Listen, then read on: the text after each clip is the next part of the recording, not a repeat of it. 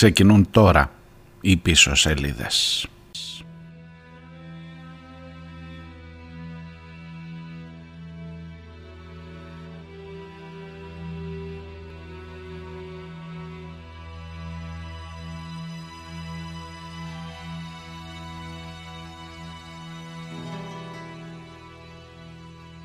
I'm a hussar, I'm a Hun, I'm a wretched Englishman, routing Bonaparte at Waterloo. I'm a dragoon on a dun, I'm a Cossack on the run, I'm a horse soldier, timeless through and through. Well, I was with Custer and the 7th, 76 or 77. Scalped that little bighorn by the Sioux. And the tears and devastation of a once proud warrior nation. This I know, cause I was riding with them too. And I drank mare's blood on the run when I rode with the great Khan on the frozen Mongol steppe while at his height. And as a white guard, as a red guard, as the Tsar's own palace horse guard when Romanov was murdered in the night. And I knew Saladin swift Arabians, harassing Dune's crusaders on the heavy drafts. And yet I rode the Percheron against the circling Saracen, and once again against myself was cast. Well, I'm a hussar, I'm a Hun, I'm a wretched Englishman. Καλώς τους καλημέρα σας, καλό μήνα, καλό μήνα. Ξεκίνησα με ένα στρατιώτη εδώ, Horse Soldier, ε, ο Κορμπλάντ είναι ο καλλιτέχνης. Ε, βάλτε το λίγο το στρατιωτικό, γιατί πάμε πόλεμο, δεν ξέρω αν το έχετε πάρει χαμπάρι. Βάλτε το λίγο να είναι κάπου εκεί στην άκρη. Βάλτε το λίγο να προετοιμαζόμαστε. Ε, εμείς το προτείναμε, να ξέρετε. Δεν, ε, δεν μας το επέβαλε κανείς. Εμείς πήγαμε μόνοι μας και είπαμε πού θα είναι το στρατηγείο για την επίθεση που θα κάνουμε στους Χούθη. Ως Ευρώπη ρε παιδί μου. Και θα είναι στη Λάρισα. Η Λάρισα, παιδιά, σίδα και λαχτάρισα, η Λάρισα είναι το επίκεντρο, είναι ο ομφαλός του κόσμου αυτή τη στιγμή. Η, η πλημμυροπαθής Λάρισα, ναι. Η Θεσσαλία που έχει τα τρακτέρ στους δρόμους και σήμερα ανεβαίνουν στην Αγκρότικα, στη Θεσσαλονίκη, δεν θα γίνει γι' αυτό γνωστή στο, στο σύμπαν, μη σου πω τώρα, όχι στο παγκόσμιο στερέωμα, θα γίνει γνωστή ως το στρατηγείο της Ευρωπαϊκής Ένωσης εναντίον των Χούθη της Ιεμένης. Τώρα θα μου πεις, άμα δεν το έχεις ακούσει, τι λέει αυτός; Μας κοροϊδεύει. Εγώ σε κοροϊδεύω. Εγώ σε κοροϊδεύω. Και θα το έχεις προτείνει και εσύ. Δεν θα στο έχουν επιβάλει. Αυτό έχει λίγο μία τρίκη ε, κατάσταση μέσα, που λέω συνήθως. Τρίκη το λένε στο χωριό μου, ναι, αυτό το, το λίγο έτσι παιχνιώδες και το λίγο ε, εύκολο να την πατήσεις, πώς να σου το πω. Ε, διότι συνήθως, συνήθως μαθαίνεις τα νέα για το τι θα κάνει η Ελλάδα στα πολεμικά της, δηλαδή ότι θα δώσουμε, ξέρω εγώ, κάτι 200 εκατομμύρια όπλα, ε, όπλα 200 εκατομμυρίων στην Ουκρανία. Από πού το έμαθες; Από τα δημοσιεύματα τα βρετανικά και τα γερμανικά και τα αγγλικά και τα αμερικάνικα, πώς το λένε. Λοιπόν, ε, ενώ είναι, είναι άσχημο να το μαθαίνεις απ' έξω, να σου έρχεται από εκεί. Ενώ τώρα το αφήγημα λέει ότι εμείς πήγε ο Δένδιας και πρότεινε να γίνει στην Λάρισα το στρατηγείο. Και οι άλλοι το δεχτήκανε. Όπως καταλαβαίνετε, ό,τι θέλουμε τους κάνουμε, του χεριού μας τους έχουμε. Δηλαδή, προτείνουμε, λέμε, απ' το στρατηγείο θα είναι εδώ, σε εμά. Και λέει, εντάξει παιδιά, αφού επιμένετε και αφού έχετε και τόσο, πάρτε, πάρτε το στρατηγείο. Και έτσι το πήρε στο στρατηγείο με δική σου ευθύνη και μπαίνει στον πόλεμο εναντίον των Χούθη από τη Λάρισα. Καλημέρα. Καλό μήνα, παιδιά.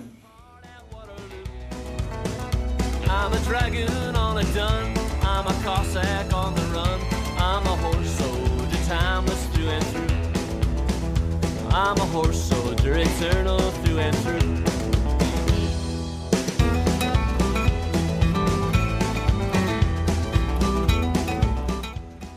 Ποιος σε πιάνει τώρα; Έρχονται και τα F-35. Καλά, δεν θα τα προλάβεις μέχρι τους Χουθή. Θα έρθουν. Αλλά έχεις πάρει τα πάνω σου. Μόλις έχεις πάρει τα Ραφάλ, φρεγάτες, μπελαρά, όπω τις λένε αυτές. Χαμός. Χαμός σου λέω. Είσαι, είσαι τώρα πάνω στο άλογο και Καβαλάς. Πάμε, έλα για να δώσουμε λίγο.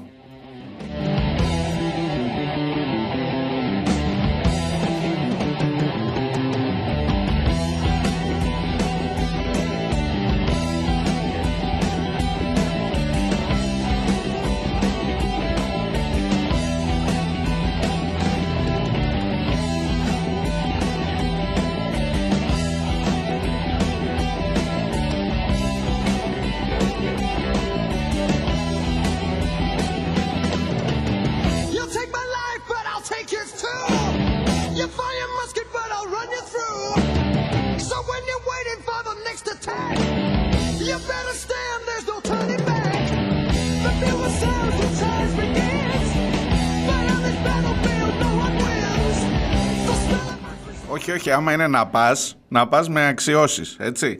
Λοιπόν, ε, θα μου πάρεις τη ζωή, θα πάρω τη δικιά σου. Κατευθείαν εδώ οι Iron Maiden τα έχουν πει πιο παλιά και πιο καλά από μένα.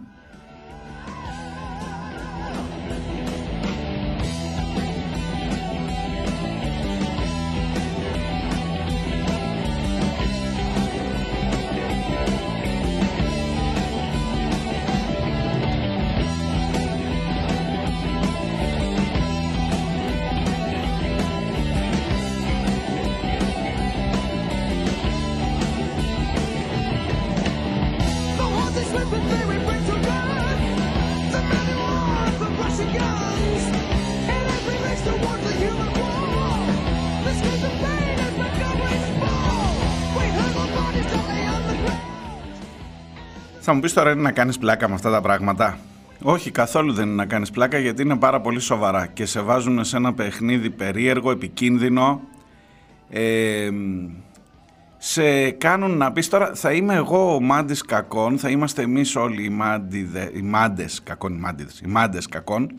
Ε, άμα πεις ότι ρε παιδί μου η χώρα γίνεται πλέον στόχος αντιπίνων Θυμάστε ότι πιάσαμε ένα Παλαιστίνιο που σήκωσε μια σημαία στο Σύνταγμα με την κατηγορία ότι βάζει την χώρα σε κατάσταση να ε, κινδυνεύει να δεχθεί αντίπεινα εάν υποστηρίζει τη μία πλευρά; Δηλαδή ότι θα έρχονταν οι Ισραηλινοί να μας βομβαρδίσουν επειδή σηκώσαμε σημαία Παλαιστινίων. Τώρα κάνουμε το ανάποδο για μια σημαία. Για μια σημαία τον βάλαμε φυλακή αυτόν. Θυμάστε; Και πιάσαμε κι άλλους για μια σημαία μόνο.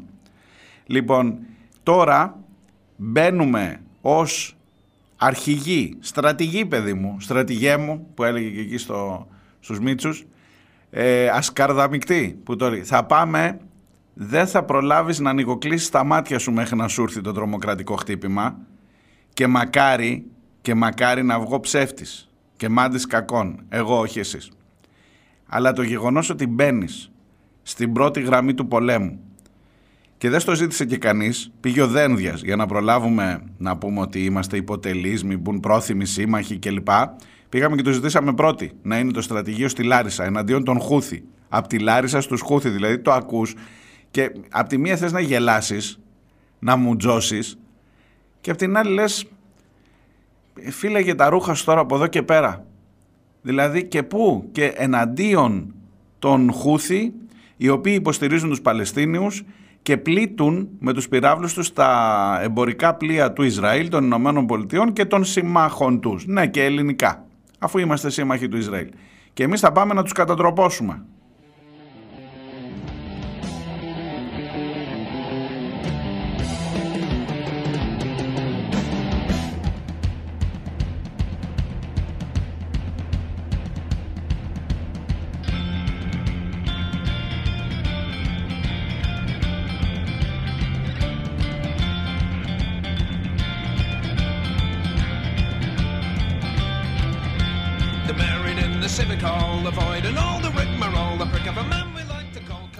Και σου ήρθε κανένας Παλαιστίνιος ή κανένας Ιεμένιος και ανατιναχτεί στην πλατεία συντάγματος, θα λες μετά πώς ρε γαμότο, πώς το καλό. Θα μου πεις επειδή φοβάμαι, δεν θα πάρω το σωστό μέρος της ιστορίας, τη σωστή πλευρά της ιστορίας, μην τυχόν γίνει τίποτα.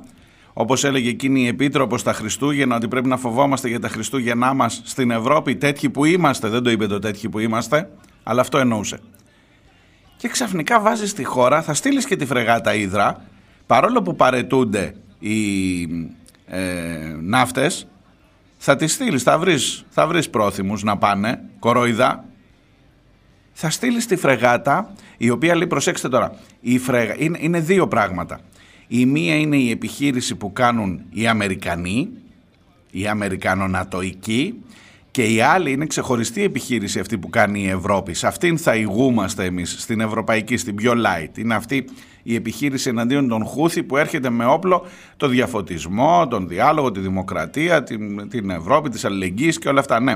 Λοιπόν, εκεί θα είμαστε εμείς που θα ηγούμαστε, αλλά θα συμμετέχουμε και με τη φρεγάτα και στο άλλο, το αμερικανικό, το κόλπο. Θα σας τα διαβάσω, έχουν και ωραίους τίτλους αυτά.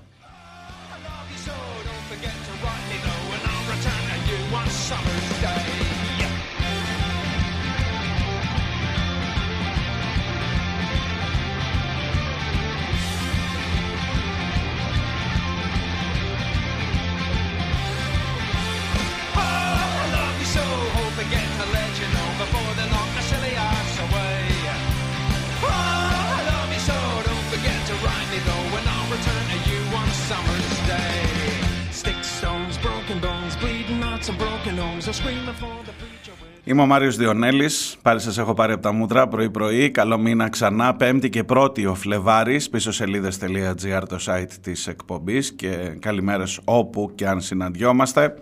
Ε, εδώ, εδώ, κάθε μέρα με κάτι καινούριο να παλέψεις. Βάλε αυτό, βάλε αυτό του Δένδια που μας βάζει σε θέση στρατηγού. Λάρισα εναντίον Χούθη. Σημειώσατε, ξέρω εγώ κάτσε να δούμε πώς θα πάει το, το πράγμα, το μάτς και βάλε δίπλα και την ε, νομιμοποίηση με τη βούλα. Τέλος ρε παιδί μου, τα είπε χθες ο άνθρωπος, ο υπουργός της καρδιάς μας, είναι και αγαπημένος σας εδώ ξέρω, μην αρχίσετε τους χαρακτηρισμούς. Νομιμοποίηση για το φακελάκι. Σου λέει από το να το δίνεις κάτω από το τραπέζι, θα το δίνεις νόμιμα και ωραία. Έτσι παιδί μου, ξεκάθαρα. Στο Χατζη Νικολάου τα χθες. Λοιπόν, και έχεις κάθε μέρα μία τόσο ακραία δήλωση, μία τόσο ακραία κατάσταση, είναι πολύ προφανές πια, για μένα τουλάχιστον, δεν ξέρω αν συμφωνείτε, ότι είναι τα απανοτά χαστούκια που δεν προλαβαίνεις να συνέλθεις από το ένα. Δηλαδή, τι να σου πω τώρα, θυμάσαι ότι χθες συζητούσαμε για το τι είπε τους φοιτητές ληστές. Και ήδη έχω άλλα δύο-τρία μπροστά που είναι σαν να το ξεχνάμε αυτό. Δηλαδή θα μπορούσες για το καθένα από αυτό να συζητάς μια εβδομάδα και να λες τι λέει ο άνθρωπος τώρα. Και σήμερα έχεις να συζητήσεις ότι πάμε πόλεμο ε, με στρατηγείο στη Λάρισα, ότι ο Άδωνης λέει το φακελάκι να το νομιμοποιήσουμε μια χαρά και αυτά έρχονται πάλι από χθες. Δηλαδή σήμερα δεν ξέρεις τι θα σου προκύψει. Αύριο θα τα έχουμε ξεχάσει και αυτά. Γιατί δεν προλαβαίνεις. Τι να πρώτο συζητήσεις, αν βγάλεις έναν άνθρωπο, ξέρω, αν κάνεις συνέντευξη, τι γίνεται εδώ, ρε παιδιά, να συνεννοηθούμε. Μέχρι να κάνεις το ένα θέμα, σου έχει έρθει άλλη κατραπακιά από πάνω. Και δεν ξέρεις από πού σου έρχονται.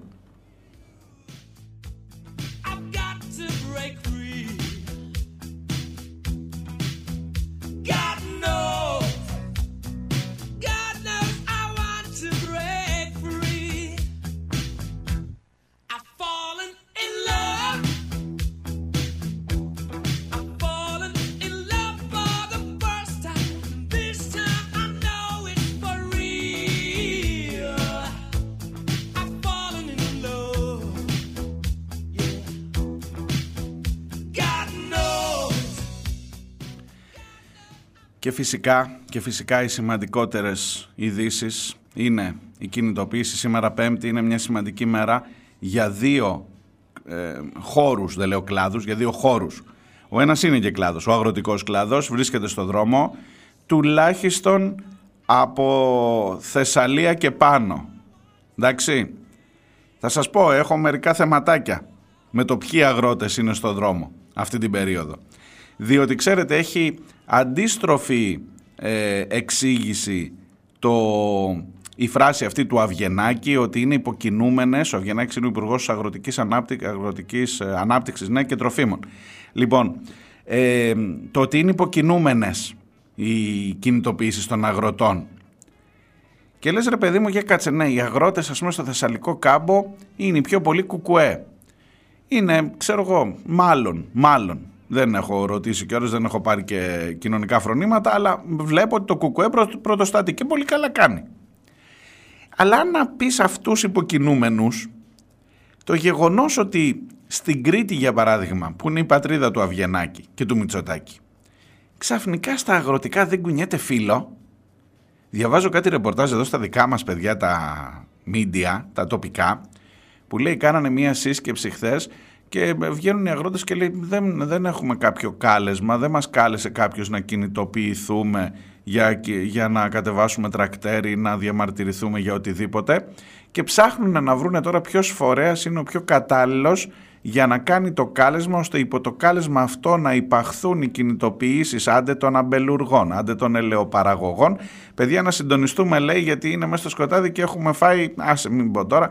Λοιπόν και μέχρι να συντονιστούν οι αγρότες της Κρήτης, ε να μωρέ περνάει ο καιρός, δεν δε βαριέσαι, δεν προλάβαμε.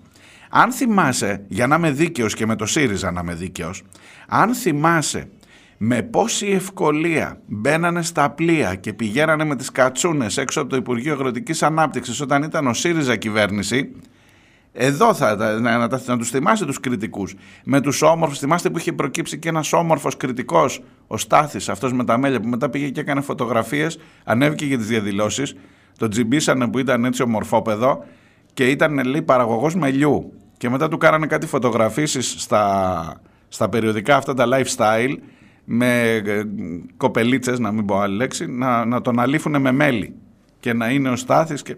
Λοιπόν, τι έχουμε ζήσει ως κριτική αγροτιά; Λοιπόν, η κριτική αγροτιά πρέπει να σας πω τώρα, τώρα που είναι ο αγροτικός ξεσηκωμός και γίνεται χαμός ρε παιδί μου και διαμαρτύρονται, όχι μόνο στη Θεσσαλία και στη Λάρισα και στην Καρδίτσα, σε όλη την Ευρώπη διαμαρτύρονται οι αγρότες. Ε, για το ενεργειακό. Έχουν ένα κάρο θέματα. Θα προσπαθήσω μετά να μιλήσουμε, να πάμε και στα μπλόκα, να πάρουμε μία εικόνα για τα βασικά ζητήματα αυτών των ανθρώπων. Στην Κρήτη και στην Πελοπόννησο, καλά η Πελοπόννησος έχει άλλα θέματα, ξέρετε από πιο παλιά, άστο, άστο. Ε, τσιμουδιά, παιδιά, τσιμουδιά σου λέω δεν τρέχει τίποτα, δεν υπάρχει κανένα ζήτημα, όλα καλά.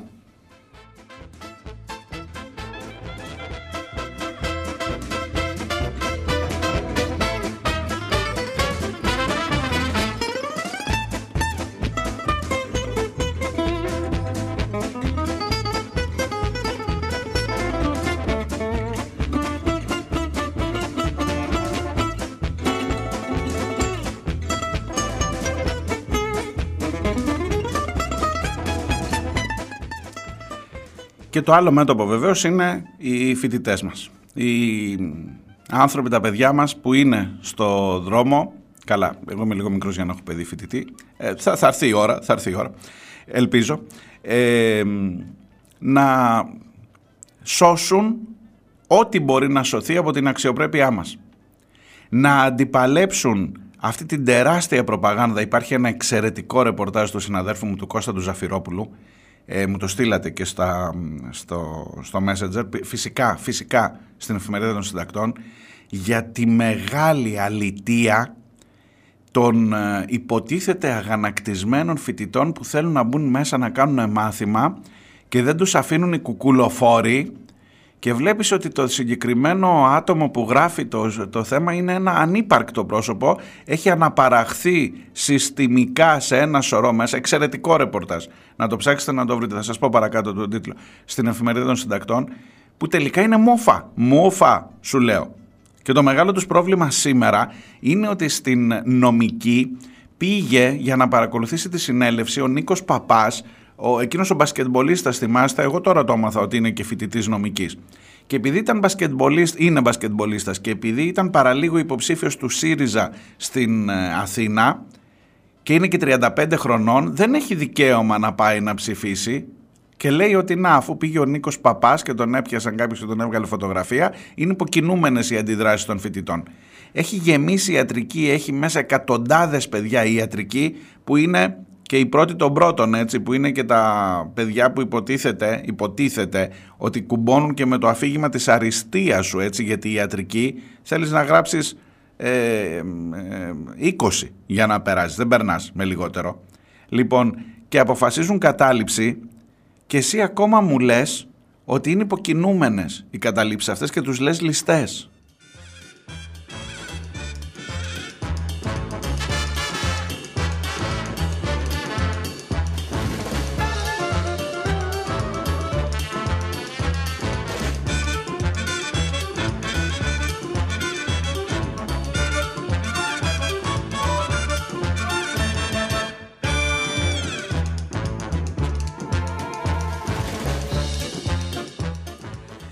Την καλημέρα μου σε όλους σας στο chat, Αντώνη, καλημέρα στα, στο Messenger, ε, Θεία Σύση, νούμερο 8, Ντάνιελ, Φιλία, Άτζη, Νούλη, όλοι εδώ, παρόντες και παρούσες. Μου γράφετε το στρατηγό άνεμο, μου γράφει Θεία Σύση, τον διορίσανε ή ακόμα; Ε, η Νούλη μου γράφει μια εθνικά υπερήφανη καλημέρα. Όλη η πόλη, όλη η Ευρώπη μου λέει για να μην πω όλος ο κόσμος κρέμεται από τα τη Λάρισά μας. Καλό μήνα να έχουμε.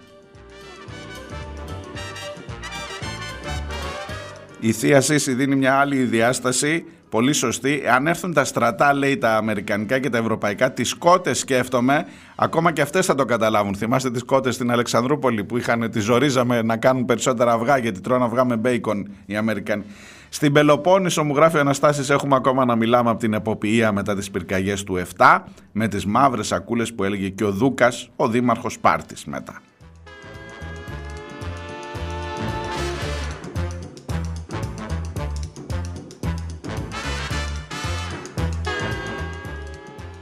Λοιπόν, ακούστε τα ονόματα, γιατί με έχει κεντρήσει σήμερα, μου έχει κεντρήσει το ενδιαφέρον αυτό το θέμα, ε, για να δείτε πώς, πώς δίνεται, τι ωραία επικοινωνιακά. επικοινωνιακά. Λοιπόν, η ευρωπαϊκή ε, κίνηση, η ευρωπαϊκή, πώς να το πω, εκστρατεία εναντίον των Χούθη θα λέγεται ασπίδες, shields. Εντάξει, το λέω σωστά, shields. Ε, οι ασπίδες θα είναι. Η, εκεί θα είμαστε εμείς, στρατηγοί στις ασπίδες.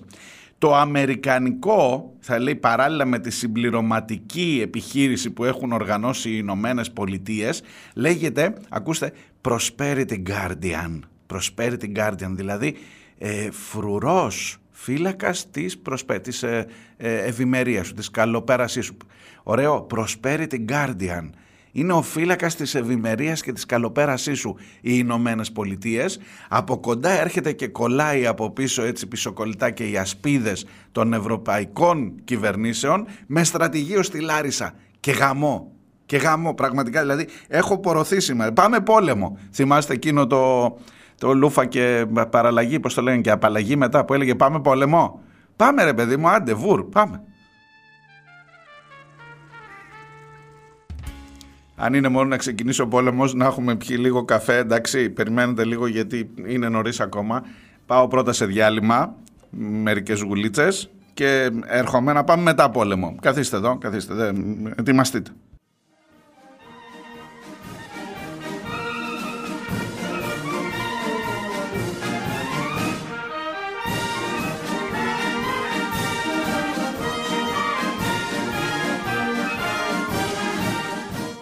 Λοιπόν, διαλέξτε. Έχω αυτό τώρα που ξεκινάμε με τον ε, στρατηγό και με τον άβαρχο και με τον ε, Σμιναγό. Τι είναι μετά ο Σμιναγός, ποιος είναι εκεί ο αρχηγός της αεροπορίας, τους ξεχνάω.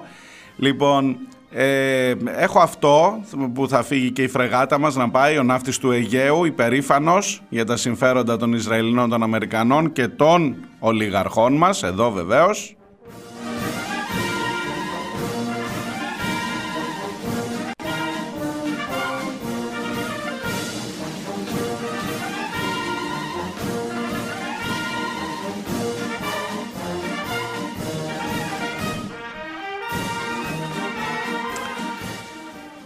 Και αν δεν σας κάνει αυτό, έχω μετά και εδώ. Μπορεί να, μπορείτε να διαλέξετε με, σε, και, και στη μία πλευρά και στην άλλη.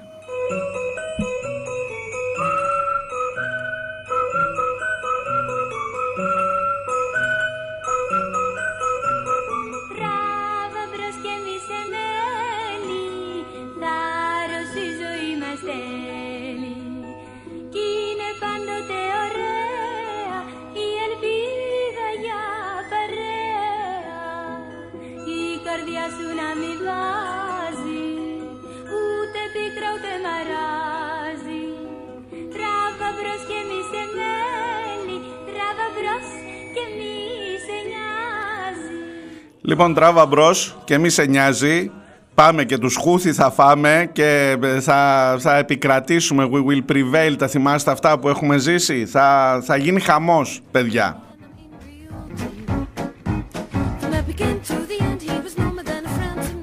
Εντάξει, γυρνάω λίγο στα κανονικά μου. Μέρος δεύτερο των πίσω σελίδων και θέλω λίγο να σοβαρευτώ πέρα από αυτό. Όχι ότι δεν είναι σοβαρό θέμα, αλλά δεν ξέρω ειλικρινά μερικές φορές θα γίνει σατυρική εκπομπή. Κάποιος έγραψε χθες ότι θέλει να ετοιμάσει να φτιάξει σατυρική εκπομπή. Έλα να την κάνουμε μαζί. Δεν, δεν ξέρω αν έχεις άλλο τρόπο. Περισσότερο στη μπλάκα και στο χωρατό, γιατί αλλιώς δεν, δεν γλιτώνουμε. Ξέρω εγώ, έτσι κι αλλιώς δεν γλιτώνουμε, αλλά τουλάχιστον να πάμε χαρούμενοι.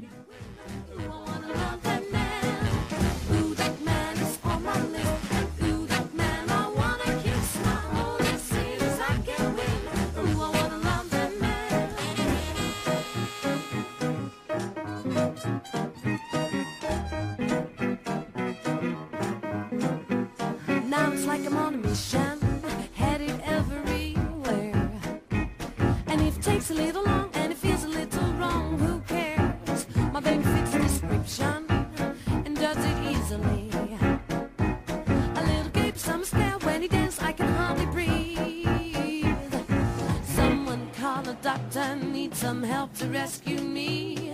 One second I'm thinking I must be lost, then he keeps on finding me. Man is like a flame,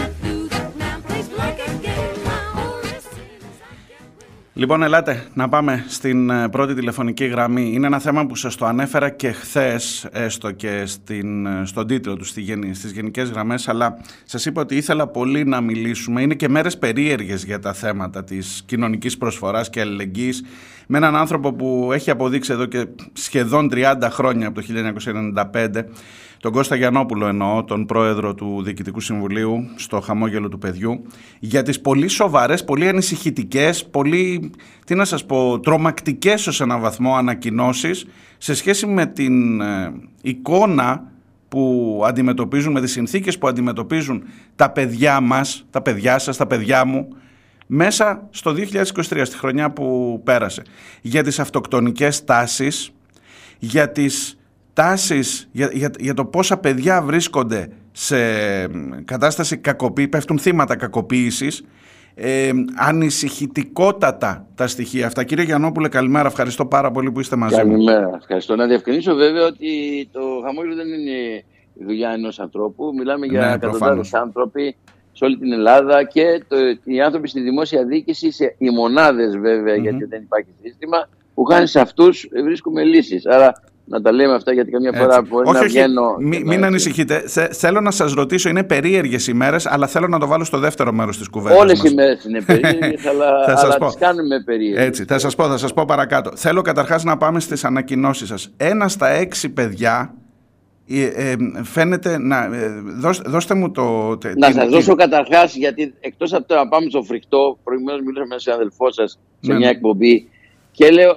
λέω ότι τα θέματα πρόληψης που γίνονται περνάνε στη, στην δεύτερη, ε, όχι δεύτερη, καθόλου και σχεδόν, ε, γιατί δεν δίνουν μεγάλη σημασία στις λύσεις, δίνουμε σημασία, και δεν λέω εσείς, γενικότερα μιλάμε. Όλοι μας, όλοι μας, όλοι μας. Δίνουμε σημασία στην καταστροφή. Ναι. Άρα, άρα ο, κόσμος, ο κόσμος θέλει λύσεις.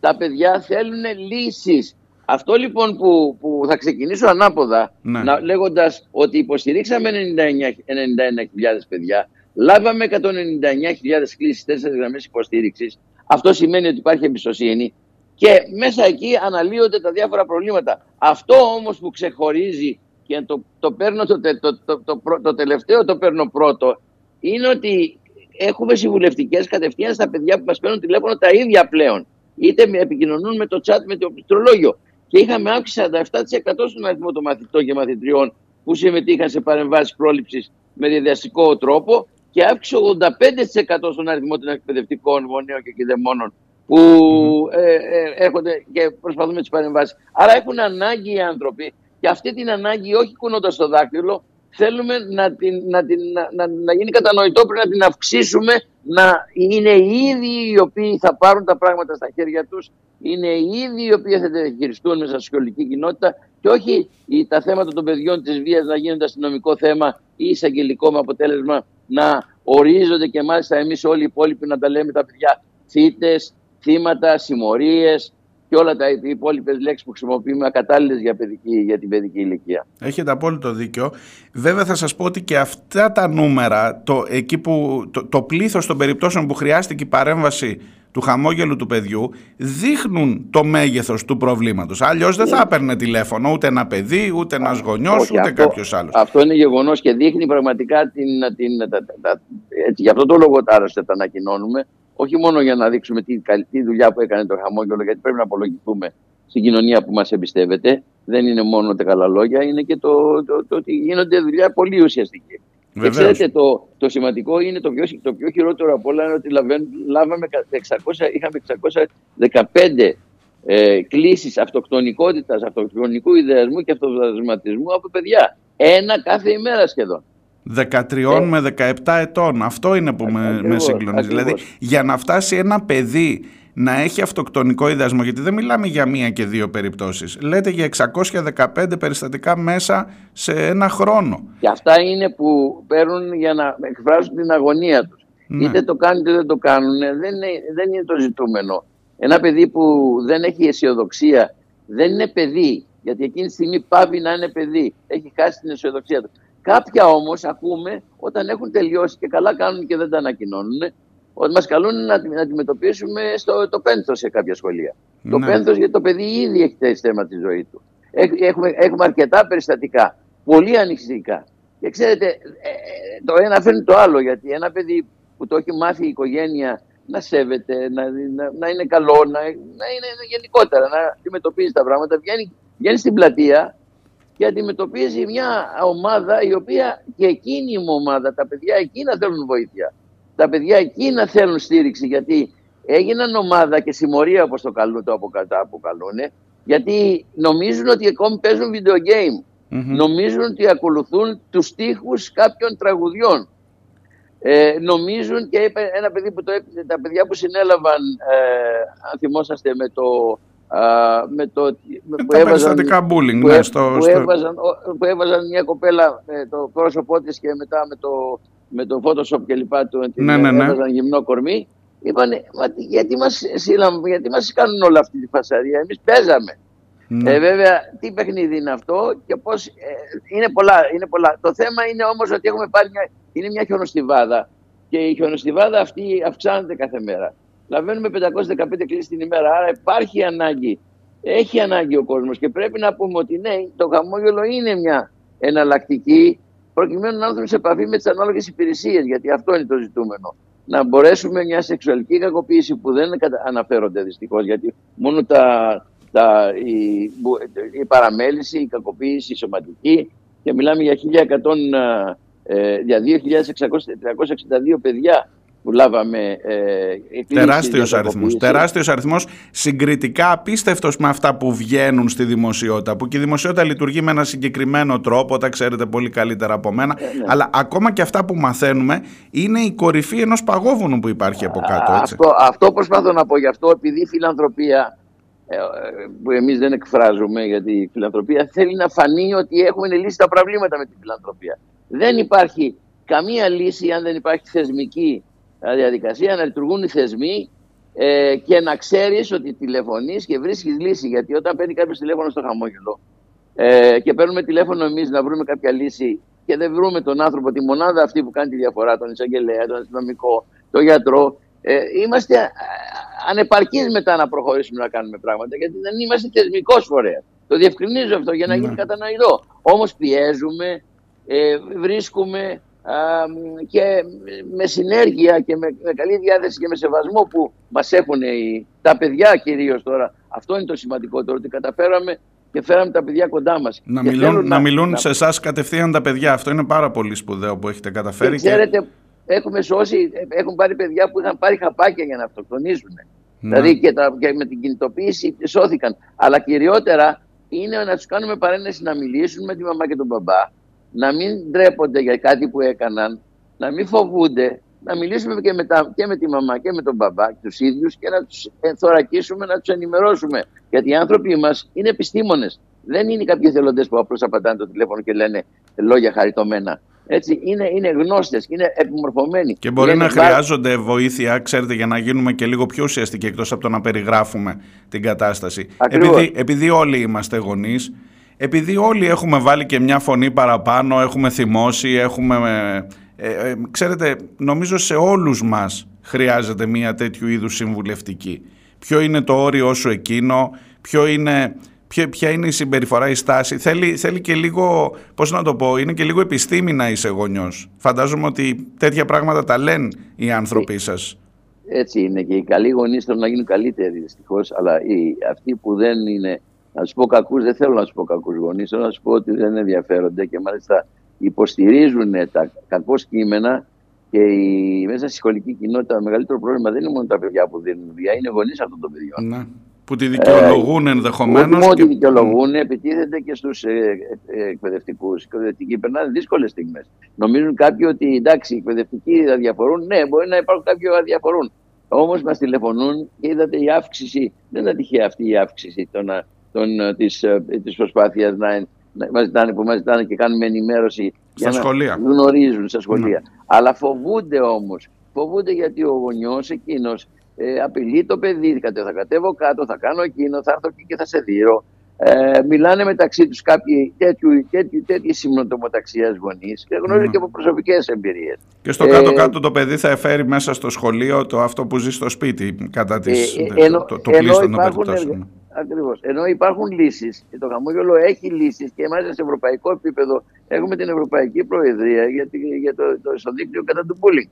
Με λύσεις, με εργαλεία τα οποία υπάρχουν και με πιστοποιήσεις σε σχολεία. Ήδη ξεκίνησαν επιτέλους, αλλά ιδιωτικά κάποια σχολεία να πιστοποιούνται, έχοντας και παίρνοντας εργαλεία από αυτή την πιστοποίηση την ευρωπαϊκή την οποία έχουμε. Άρα ας μας ακούσουν επιτέλους, γιατί δεν θέλουμε να είμαστε οι διάτοντε αστέρε. Θέλουμε αυτό να εξαπλωθεί, να γίνει κτήμα του κάθε πολίτη, να γίνει κτήμα του κάθε Δήμου, γιατί ο Δήμος είναι υποστελεχωμένος, αλλά ο Δήμος είναι η ελπίδα που έχουμε για να, ε, για να φτάσει πιο κοντά στον πολίτη και γι' αυτό θέλουμε μια πολυεπιστημονική ομάδα, το έχουμε πει και στην ΚΕΔΕ. Προσπαθούμε, δηλαδή συνέχεια κάνουμε προτάσεις, γιατί αρκετά με το καταγραφή, με το... Έχουμε ένα φαινόμενο το οποίο ε, στις πλατείες αυτή τη στιγμή υπάρχει ένα τεράστιο πρόβλημα διακίνησης ναρκωτικών από τα παιδιά πλέον και όχι από τους ενήλικους παραβάτες. Εκεί, εκεί βγαίνουν οι ομάδες που δεν αφήνουν τα παιδιά να πάνε βόλτα, να είναι ήρεμα, να μπορέσουν να ζήσουν μια φυσιολογική ζωή και το ένα φέρνει το άλλο. Και αυτό, αυτό δυστυχώς δεν αφήνει την, την, την παιδική αθωότητα και την εφηβική έτσι, με, με, με τις τρέλες τους, με τα διάφορα προβλήματα ναι, που δημιουργούνται κατά καιρός. Αυτά είναι μέσα στο παιχνίδι, αλλά αυτό που γίνεται δεν είναι μέσα στο παιχνίδι. Ξέρετε, είναι... κάθε φορά οι, οι εκθέσεις σας αυτές ή, ή ο απολογισμός ενός έτους, εντάξει, προφανώς είναι χρήσιμο, μας δίνει μια εικόνα, μας δίνει και την αφορμή για να μιλήσουμε, να σας πω την ακριβώς, αλήθεια. Ακριβώς, αλλά καταλαβαίνω ότι είναι μια δουλειά που γίνεται κάθε μέρα, μέρα με τη μέρα, ώρα με την ώρα. Εδώ, αν μου λέτε για παιδιά που τηλεφωνούν ενώ είναι στο πρόθερο της αυτοκτονίας, καταλαβαίνω για πόσο σοβαρά πράγματα μιλάμε. 1056 είναι η γραμμή, η εθνική γραμμή για τα παιδιά, SOS, έτσι να την... Και το, και το chat 1056 που τα παιδιά και το chat 1056. μόνο με αυτό πλέον δεν θέλουν να επικοινωνούν με τηλέφωνο και κάτω από τα σκεπάσματα ε, προσπαθούν με το, με το, με το πληκτρολόγιο να ζητήσουν βοήθεια γιατί δέχονται σεξουαλική κακοποίηση, να μας ζητήσουν να πάμε μαζί τους. Αυτό είναι μεγάλη τιμή. Μεγάλη τιμή πραγματικά. Να πάμε μαζί τους για να καταγγείλουν γιατί φοβούνται. Και έτσι λοιπόν πηγαίνει ο ψυχολόγος μαζί με τα παιδιά με το παιδί, το συγκεκριμένο ή οποιοδήποτε παιδί χρειάζεται και πηγαίνουν μαζί για να τα θωρακίσουν, να τα στηρίξουν προκειμένου να προχωρήσουν στην επόμενη, στο επόμενο βήμα. Με ανθρώπους και ε, δομές, φαντάζομαι σε όλη την Ελλάδα. Έτσι, δηλαδή, ένα παιδί μπορεί ε, να καλέσει. Από... Είναι, είναι, Ακριβώς. Οποιοδήποτε δεν, δεν έχει χρέωση γραμμή, αλλά από την άλλη μεριά ε, ε, κινούμεθα, κινούμεθα σε όλη την Ελλάδα. Δηλαδή, Όχι εννοώ αν θα βρει έναν άνθρωπο δίπλα του, είτε είναι στην ναι, Αθήνα, ναι, ναι, είτε είναι στο Ηράκλειο της Κρήτης, είτε, είτε, είναι, στον, Εύρο. στον Εύρο. Ναι, ναι. Ακριβώς, ακριβώς. Είναι, κύριε, κύριε Γιαννόπλε, θέλω, θέλω για λίγο να πάμε σε ένα γενικότερο θέμα. Επειδή είπαμε και στην αρχή της κουβέντας μας ότι είναι περίεργες οι μέρες που ζούμε. Βεβαίως δεν θέλω να σας βάλω σε καμία περίπτωση ούτε καν να μου απαντήσετε για μία άλλη δομή. Αλλά βλέπω το τελευταίο διάστημα. Καταρχάς, ξεκινώντας με το, με, το, με, με, με το λάθος που δημιουργήθηκε, όχι εσείς, με το λάθος που δημιουργήθηκε να ονομαστούν όλοι αυτοί οι, οι φορείς παιδικής προστασίας, οι χώροι παιδικής προστασίας δομή. δομή. Ένα ναι. ισοπεδωτικό ναι. δομή, δομή, δομή, δομή, ναι. δομή. Και ελάτε στη θέση των παιδιών αυτών που είναι σε αυτούς τους φορείς, που ακούνε δομή, ακούνε τρόφιμοι, ακούνε όλα αυτά τα απαξιωτικά, υπαξιωτική τα Βέβαια, έχετε δίκιο. Ε, έτσι λοιπόν ξεκινάμε πρώτα από αυτό και μετά πηγαίνουμε στην άλλη νοοτροπία η οποία... Ξέρετε τι θέλω όμως, ας, ας βγάλω τη λέξη δομή. Ας πω για την κοινωνική αλληλεγγύη, ας πω για, ναι. τους, για εκεί που έρχομαι να κουμπίσω και εγώ και να πω ναι, να στηρίξω το χαμόγελο του παιδιού.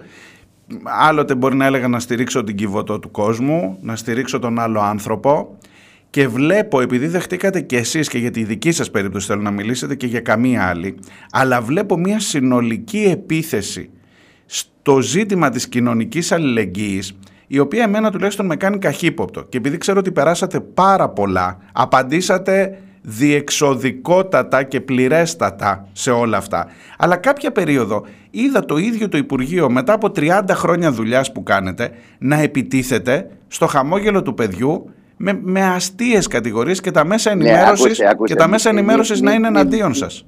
Μην πούμε, όχι, τα μέσα ενημέρωσης δεν ήταν εναντίον μας. Εγώ είδα ένα δημοσίευμα στο βήμα, από εκεί ξεκίνησα. Δεν, δεν είναι αυτός ο συγκεκριμένος δημοσιογράφος στα μέσα ενημέρωσης. Ναι. Αλλά ε, κοιτάξτε, αυτά τα έχουμε. Ε, μην, μην μπαίνουμε σε αυτό τώρα. Απαντήθηκαν, όχι μόνο απαντήθηκαν, αλλά έφαγαν τα μούτρα τους. Μια κλίκα που υπάρχει. Υπάρχουν δυστυχώς, και θα το πω και το ξέρετε εσείς, οι μισθοφόροι ενώ, κάποιων κλικών που θέλουν να κάνουν τη συγκεκριμένη δουλειά τους δεν είναι η κυβέρνηση, δεν είναι, το, δεν είναι οι δημοσιογράφοι, γιατί δεν, αυτό δεν επεκτάθηκε. Ένα δημοσίευμα στο βήμα από ένα δημοσιογράφο, ο οποίος ήταν ξεκάθαρα αυτός που ήταν.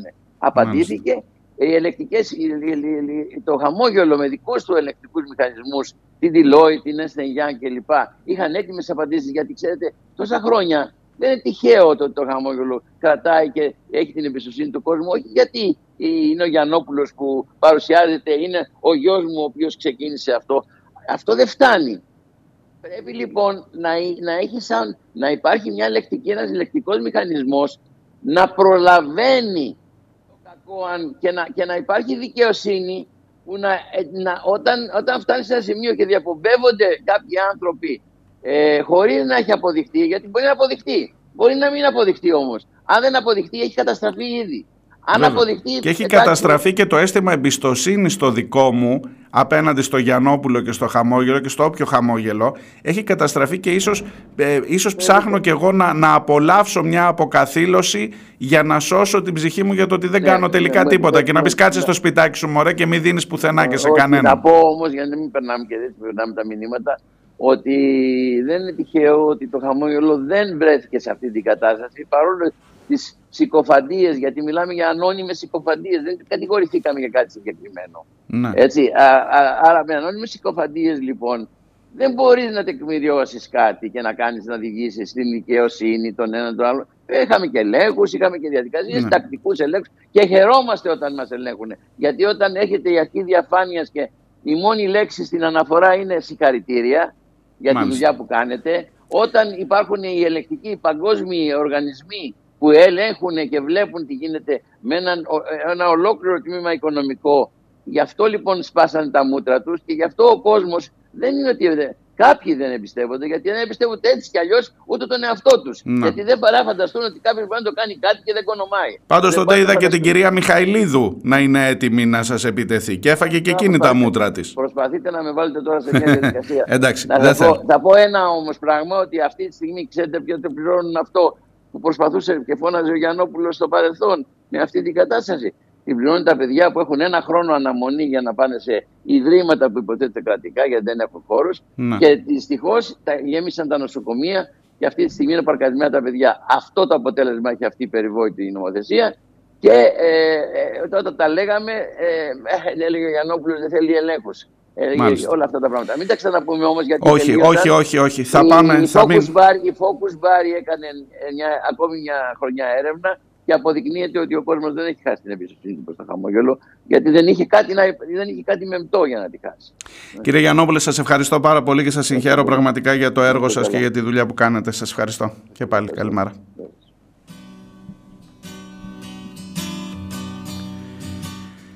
Ήταν ο κύριος Κώστας Γιαννόπουλος, ο πρόεδρος του ΔΣ στο χαμόγελο του παιδιού.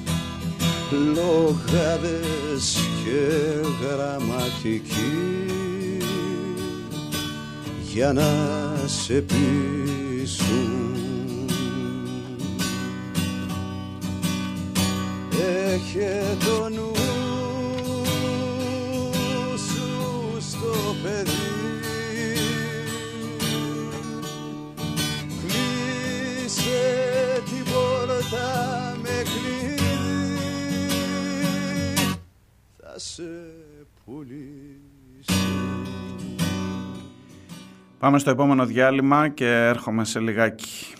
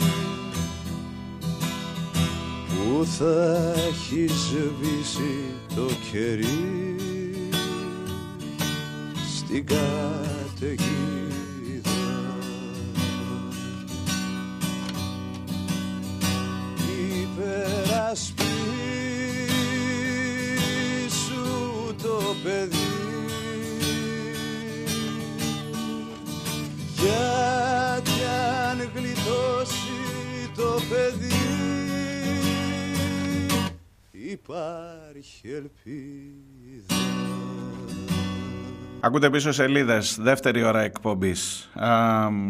Μας συγκινήσατε, μου γράφει ο Αναστάσης με τα εμβατήρια πρωί-πρωί. Χρειάζεται να τονωθεί το εθνικό φρόνημα, Αναστάση, ειδικά για εσάς, τους Έλληνες του εξωτερικού. Εμείς οι Έλληνες του εξωτερικού, λέει, σας ευχαριστούμε που ανεβάζετε το εθνικό φρόνημα. Ένα ακόμα ευχαριστώ να πούμε στους Αμερικάνου.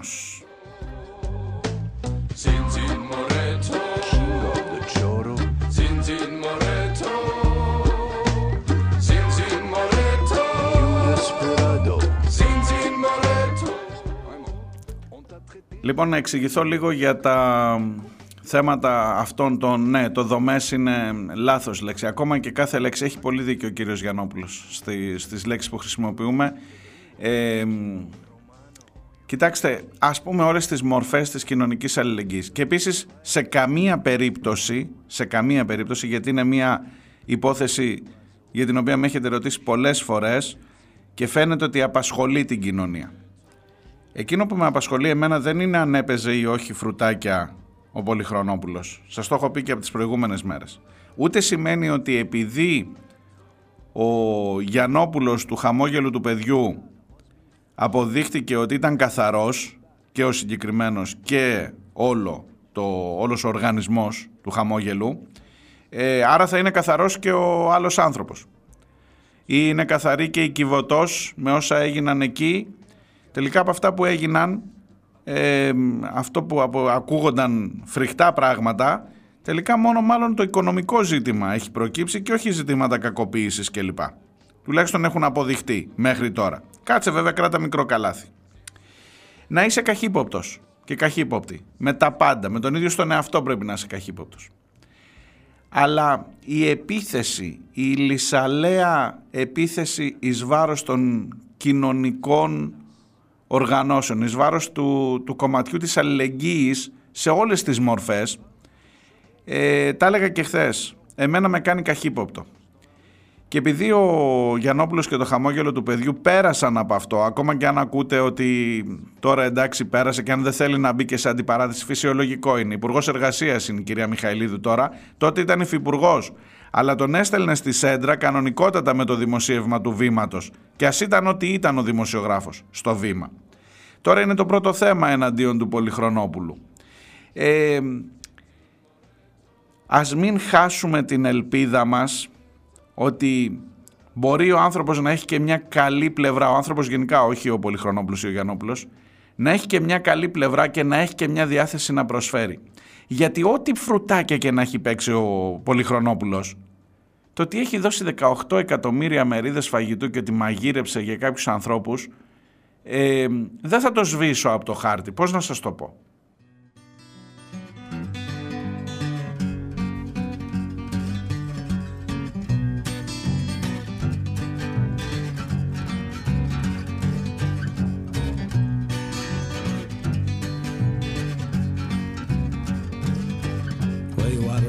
it's holy land. You got good looking friends, you're sharp dressed men. Been getting big, making me look small. It don't matter to me, cause I'm a 10 feet, I'm 10 feet tall. Yeah, it don't matter to me, cause I'm a 10 feet, I'm 10 feet tall. Take a look your foot, does it fit this shoe? Did you really ever think I give a damn about you? You ain't no messiah with defensive friends, so get your head out of clouds and get your feet back in the dirt, my friend. I'll get your head out of clouds and get your feet back in the dirt, my friend. Έχει πέσει μπροστά μου και θέλω να σας τη διαβάσω μία ανάρτηση ενός ανθρώπου που δεν τον γνωρίζω προσωπικά και μάλιστα μέσω κοινοποίησης έφτασε σε μένα, δεν είναι καν φίλος μου, αλλά φίλος μου εννοώ στο facebook, έτσι, αυτές οι φιλίες, οι διαδικτυακές.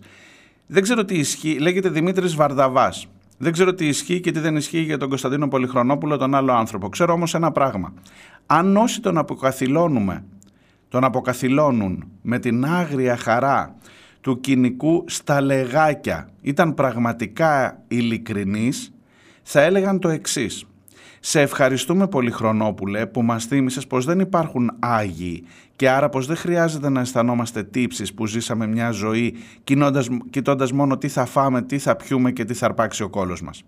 Ευχαριστούμε που τελικά δεν είσαι άλλος, αλλά ίδιος, που θα πει πως δεν είσαι πια το αντυχείο που μας επιστρέφει τον δικό μας παρτακισμό. Και ωστόσο ακριβώς επειδή δεν υπάρχουν Άγιοι παρά ατελή και ασταθή και συχνά ιδιωτελή και ναρκισιστικά ανθρώπινα όντα, ακριβώς γι' αυτό είναι που έχει τόσο μεγάλη αξία η προσφορά με κεφαλαία.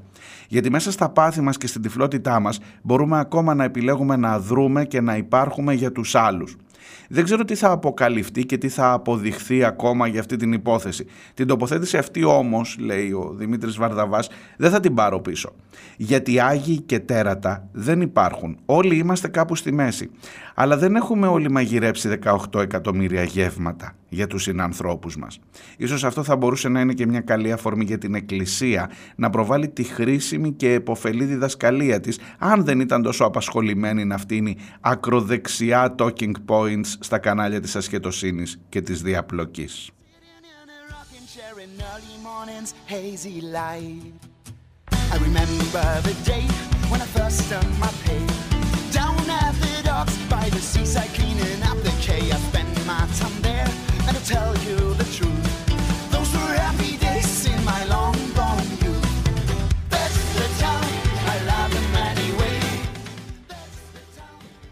σκέψου το λίγο.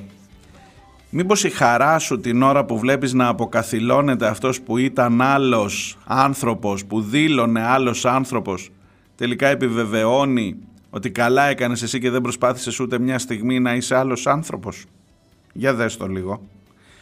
Μ' αρέσει πάρα πολύ, εξαιρετικό αυτό το κείμενο και συγχαρητήρια σε έναν άνθρωπο που δεν τον γνωρίζω, το διαβάζω στο facebook. Δημήτρης Βαρδαβάς με λατινικούς χαρακτήρες, αν θέλετε να τον βρείτε, ανοιχτό είναι το προφίλ του. never have to leave my love wife. In this rusty, shady town, I want to exhale my life. That's the time.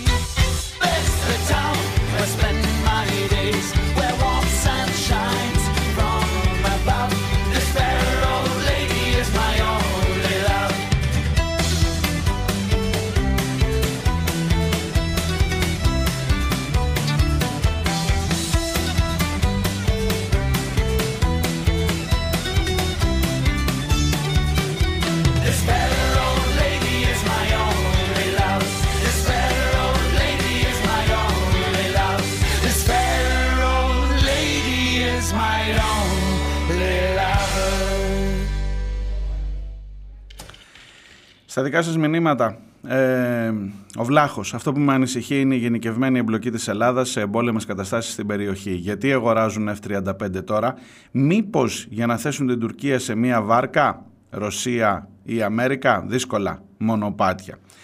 Ε, ο Στάθης μου γράφει «Η ξενοκρατία και η υποτέλεια ήταν ανέκαθεν χαρακτηριστικά του σύγχρονου ελληνικού κράτους.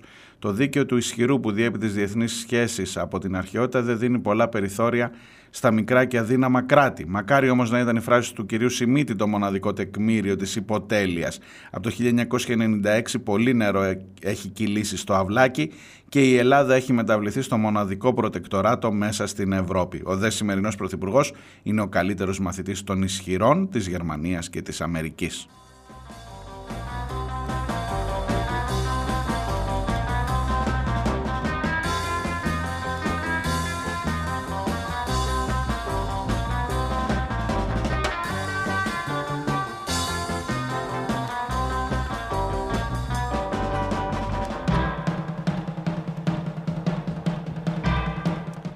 Επίσης ο Στάθης μου γράφει ε, ότι εκτιμά τον Χάρη Δούκα, ζεστός και ανθρώπινος στη συνέντευξή του που μεταδόθηκε χθες από το Μέγκα. Ας ελπίσουμε πως θα καταφέρει να ξεπεράσει τα εμπόδια που του έχει θέσει το κεντρικό κράτος, ειδικά η παρούσα κυβέρνηση.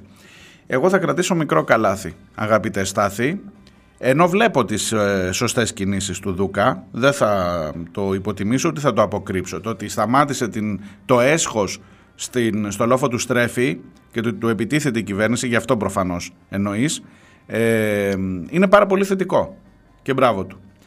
Περιμένω να δω και σε άλλα ζητήματα. Σου θυμίζω ότι είχε μια επαμφωτερίζουσα στάση σε ό,τι αφορά το πάρκο στα εξάρχεια και την υπόθεση εκείνη, αλλά είναι νωρίς, είναι νωρίς για να τον κρίνω ε, και θα τον κρίνω δίκαια όσο, όσο μπορώ και χωρίς να σκέφτομαι ποιου είδους πολιτικές καλείται να υπηρετήσει στο Δήμο της Αθήνας. Κάτσε να δούμε, κάτσε να δούμε. Και κάποιοι λένε ότι μπορεί να έχει και πολύ μεγάλο, πολύ μακρύ πολιτικό μέλλον ο Χάρης Δούκας και να τον δεις και ακόμα πιο ψηλά. Εξάλλου το, το Δημαρχείο της Αθήνας είναι εφαλτήριο για πιο ψηλά.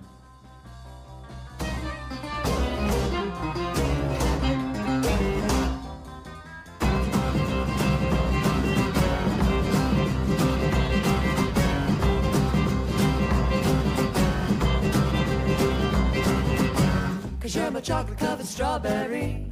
Cause you're my piping hot pastry. Dreaming about the moment that I own you. Love you to the bone. Cause you're my vicious but delicious cheat. A heart attack, lips smacking sweet.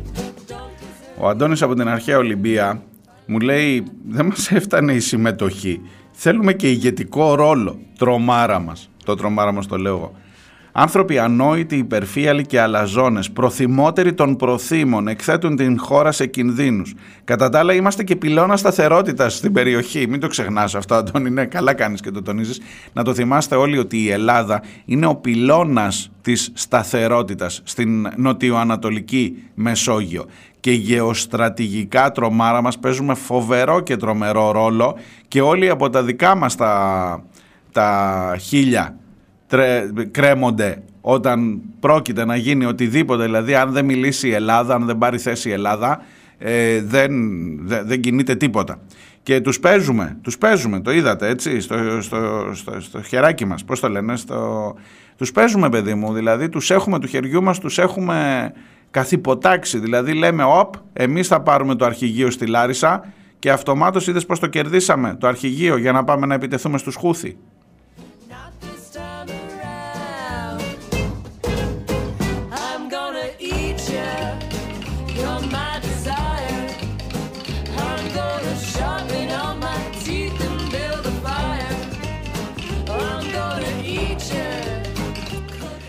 Λοιπόν, προσπαθώ να κάνω μια επικοινωνία με, την, ε, με τα μπλόκα, με τους ανθρώπους που είναι εκεί. Τώρα είναι και περιζήτητοι οι αγρότες, καταλαβαίνετε, στα μέσα ενημέρωσης. Ε, καλό κάνει, καλό κάνει να είναι να φωνάζουν, να τσακώνονται, να του λένε είδα έναν αγρότη χθες που του λέει, έλεγε ο Αυγενάκης αρκετά, αρκετά και του λέει άκου να δεις, το αρκετά πας να το πεις στον οδηγό σου. Εντάξει, κομμένη. Δεν σας τα φέρνω τα ηχητικά αυτά γιατί είναι, το, ξέρω εγώ, νομίζω γενικά πέφτουν μπροστά σας αλλά έχουν, μερικά έχουν πλάκα. Ε, θα μου πεις μερικά είναι τραγικά, να όπως ο Άδωνης με, τα, ε, με την νομιμοποίηση για το φακελάκι, όπως ο άλλος που λέει ληστές στους φοιτητές. οι άλλοι που λέγανε με ένα τόστ με μια φέτα τη βγάζει, με τέσσερις φέτες τη βγάζει μια οικογένεια. Ξέρεις τι έχεις να ακούσεις; Ε, άστα, η Χριστοφιλοπούλου που έλεγε για το Μητσοτάκι πόσο δεξιός και πόσο κακός είναι και ότι ο λαός έχει μνήμη, ακριβώς επειδή δεν έχει μνήμη, γι' αυτό επιτρέπεται ακόμα, σου επιτρέπεται ακόμα να μιλάς, κύριε Χριστοφιλοπούλου, με αυτή την έφερα, την ακούσατε. Λοιπόν, αυτό το, το ηχητικό ήταν του... Το, το, οι αγρότες τώρα είναι κάθε μέρα στα κανάλια, παίζει και αυτό το ρόλο του, παίζει το ρόλο του, δεν λέω, και αποδομούν και μάλιστα με πολύ εύγλωτο τρόπο, χωρίς να είναι, ξέρετε, ε, είναι λίγο, πώς να το πω, δίπλα στον καθοσπρεπισμό του πώς πρέπει να βγω να μιλήσω στον Υπουργό. Και θα τα πει και λίγο χήμα και λίγο τσουβαλάτα, θα τον κόψουν και καμιά φορά στον αέρα, αλλά αυτά τα, το αρκετά να το πει στον οδηγό σου ήταν, έγραψε, έγραψε, δεν μπορώ να πω.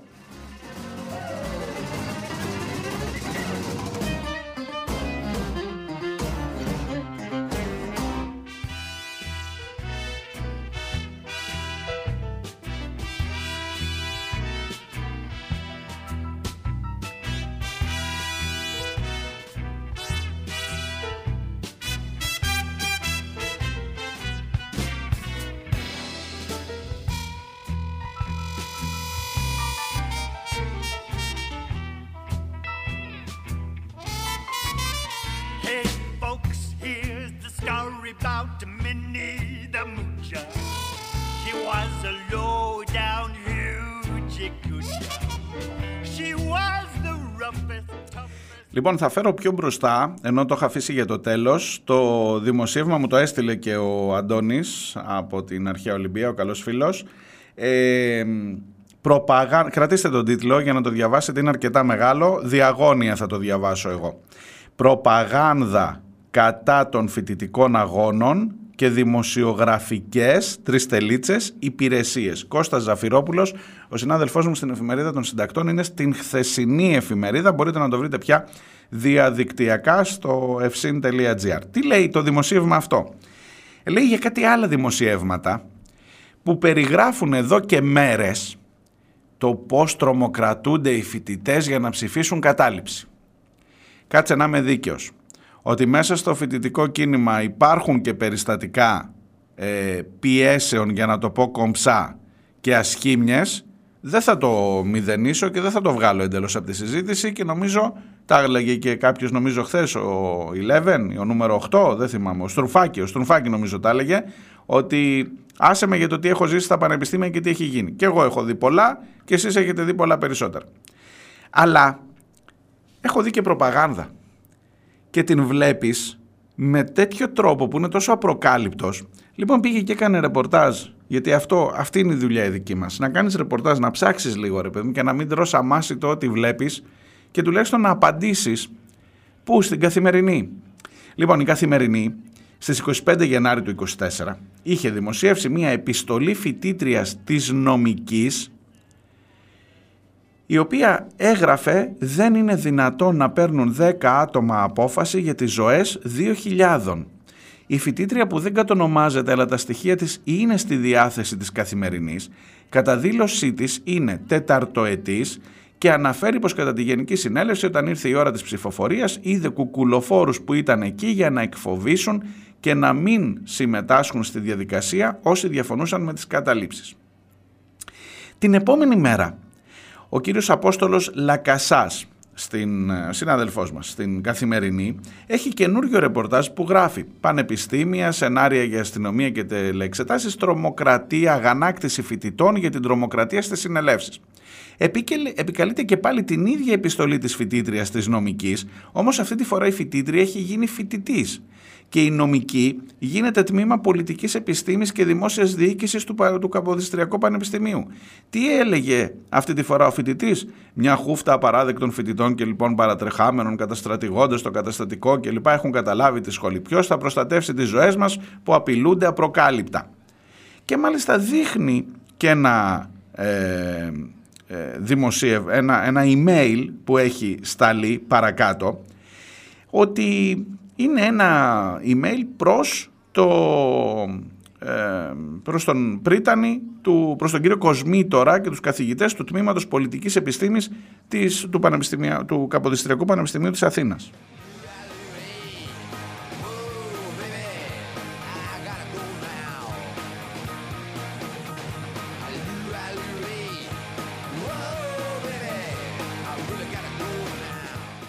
Τέλος πάντων για το κλίμα τρόμου, για τους, όσους διαφωνούν που προπυλακίζονται ή βρίζονται ή αντιμετωπίζουν κουκουλοφόρους με ρόπαλα και με κράνη κλπ. Και, και, και έχει το email αυτό από ένα όνομα, ξαναέγινε φοιτήτρια και λέγεται Βασιλεία Βίτου και μάλιστα έχει και ένα email δίπλα βασιλεία βίτ, παπάκι, gmail.com κλπ. Λοιπόν, εισβολή οπλισμένων με ρόπαλα και μαχαίρια στο τμήμα μας στο Πανεπιστήμιο.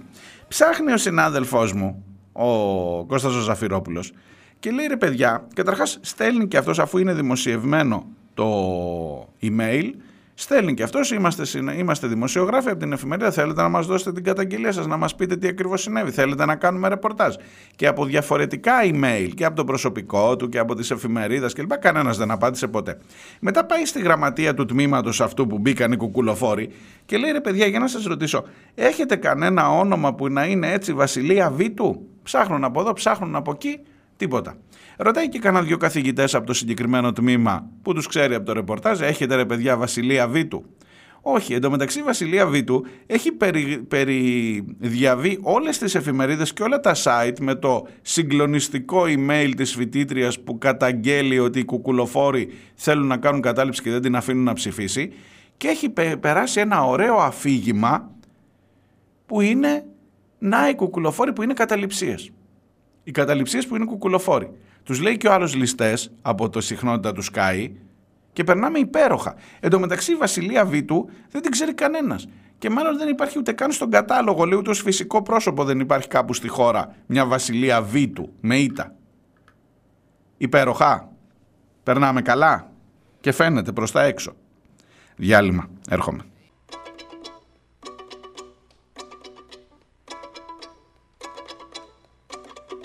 Ai, ai, ai, ai, ai, ooh, ooh, ooh. Ai, ai, ai, ai, not me, not you. Ai, ai, ai.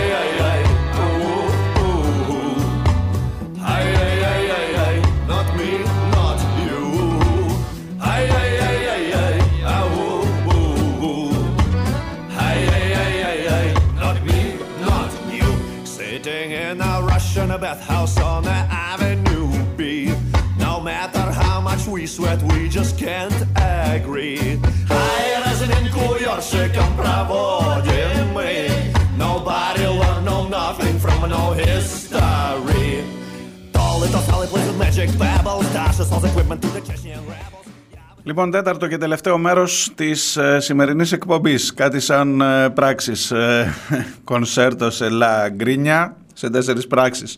Λοιπόν, η... έχω καινούριο. Έχω καινούριο. Όσο προχωράμε, όσο εγώ... Πώς το έλεγε, όσο εγώ μιλάω, εσείς παραγγέλνετε. Έχει αφήσει η εποχή ο Άδωνης. Αφήνει ακόμα δηλαδή.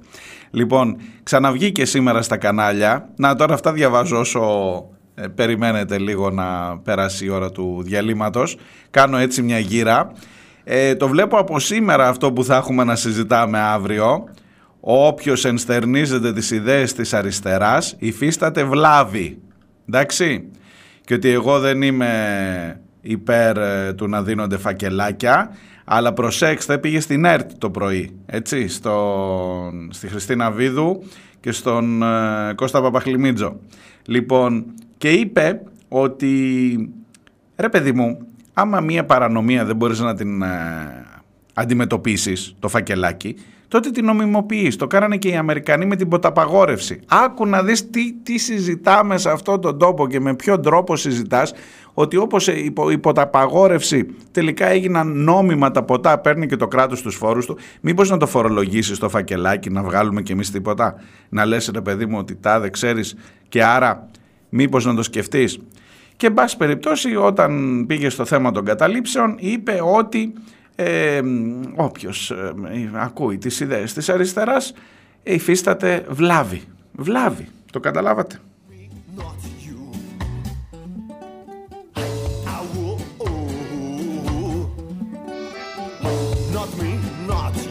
Sitting in a Russian bathhouse on the Avenue sweat, we just can't agree. Καθίστε, το έχω ακριβώς. Οι νέοι που ενστερνίζονται τις ιδέες της αριστεράς παθαίνουν μία βλάβη και σταματούν να βλέπουν την πραγματικότητα. Μ' αρέσει όμως, μ' αρέσει που παίζουμε έτσι με τις λεξούλες. Μ' αρέσει αυτό εμένα.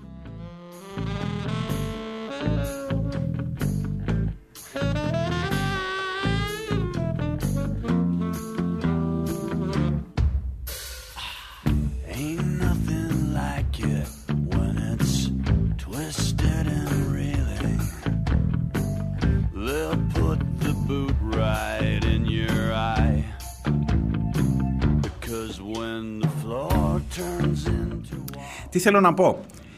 Δεν τους είπε ληστές. Δεν τους είπε. Ακούσατε να λέει τη λέξη ληστές. Είπε.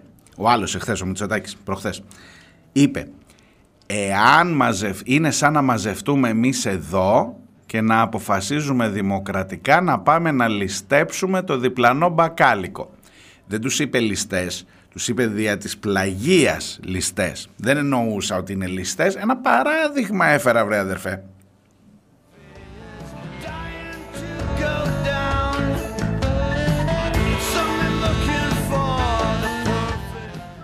Έτσι και τώρα ο Άδωνης.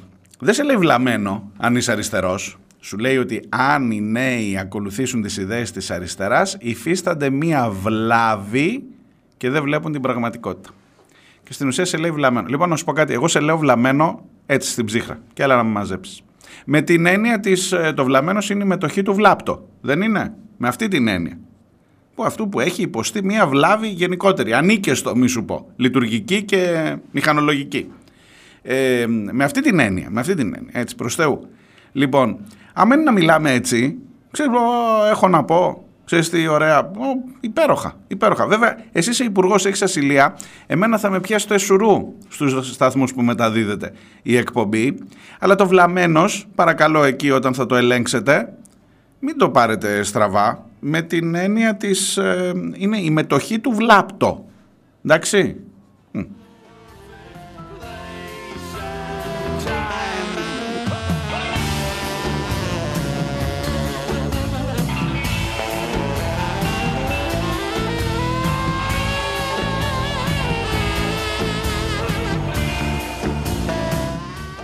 Μπράβο, Eleven. Εξαιρετικό. Εξαιρετική απάντηση. Λοιπόν, και τις καταλήψεις δεν μπορείς να τις αντιμετωπίσεις γιατί δεν τις νομιμοποιείς. Αφού όπως νομιμοποίησες την ποταπαγόρευση, όπως νομιμοποίησαν την, προ, την ποταπαγόρευση, και τώρα θέλει να νομιμοποιήσεις το, το φακελάκι. Και τις καταλήψεις, γιατί δεν σκέφτεσαι να τις νομιμοποιήσεις; There must be something left to do. Because every tragedy is a comedy. Unless you are the victim, then you're just another monkey at the zoo.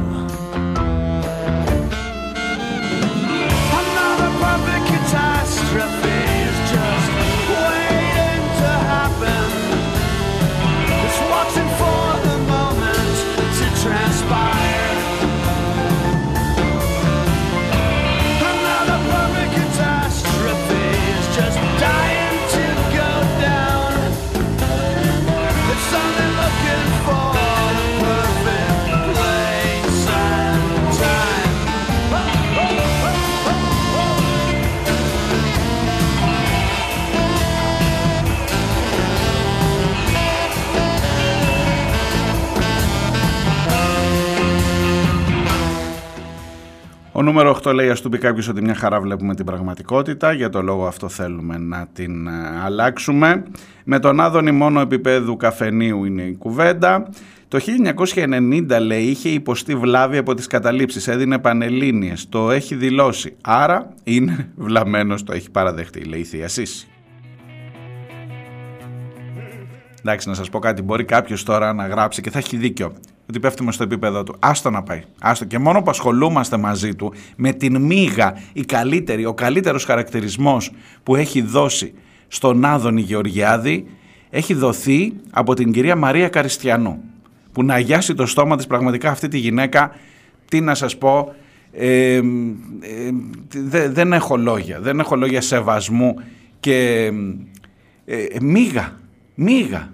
Όταν είπε ποιος ασχολείται τώρα με τα τέμπη και τη ρωτήσαν μετά, λέει νιώθω σαν να είναι μια μίγα που περιφέρεται γύρω γύρω και ενοχλεί για τον Άδωνη Γεωργιάδη. Δεν χρειάζεται ούτε να βρει. Το μίγα δεν είναι βρισιά. Είναι. Ελπίζω ότι δεν είναι. Ε.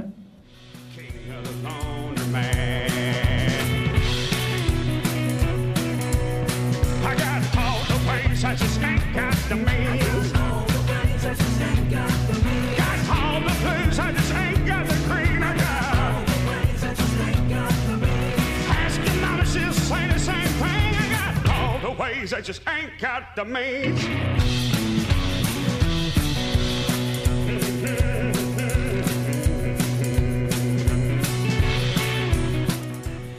Κάτι για τα τραγούδια ρωτάτε εδώ.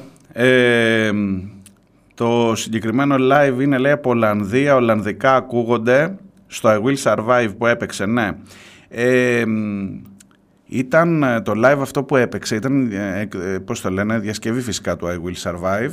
Ε, Hermes House Band, έτσι, Hermes House Band. Ψάξτε το, Αναστάση. Είναι ένα πολύ ενδιαφέρον συγκρότημα, ειδικά στις διασκευές. Κάνει μόνο διασκευές νομίζω, αν, αν δεν κάνω λάθος. Ε, και μ, έχω μπόλικες εδώ και μ, τις χρησιμοποιώ συχνά πυκνά, ωραίες, με, με ψηλούς τόνους και ε, δεν ξέρω αν έχουν κάποια σχέση με την Ολλανδία. Πρέπει να το δω, να το ψάξω λίγο περισσότερο.